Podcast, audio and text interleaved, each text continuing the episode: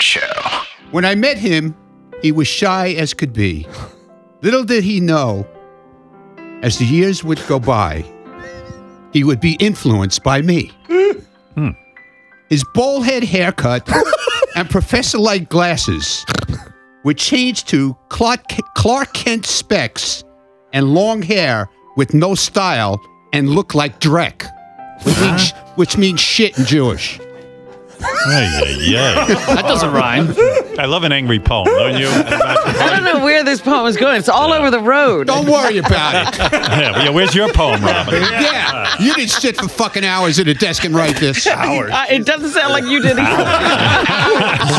hours. Did it take you hours? Yes. Yeah, really. Yeah, really. Well, it does sound like you put thought into it. Now being Really? now being a man, he learned about putting his cock in his hand. Porn sites and strip clubs became his main agenda to satisfy satisfy his craving for the female gender. Then his comedy time on the road. Oh, I'm sorry. Then came his comedy time on the road. Look at Will. He's like, The fuck? you can't even read. dude. I'm You Edgar Allan wrote it. Cuntface. You can't read what you wrote. Shut the fuck up. Come on, start it. And I'm as old as a goat.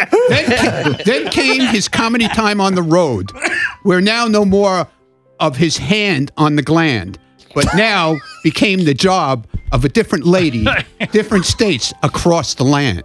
Holy mackerel. What do you Edgar make of Allan this, shithead. Robin? It's Oh my goodness. like a creepy Dr. Seuss. Yeah. The Howard Stern Show.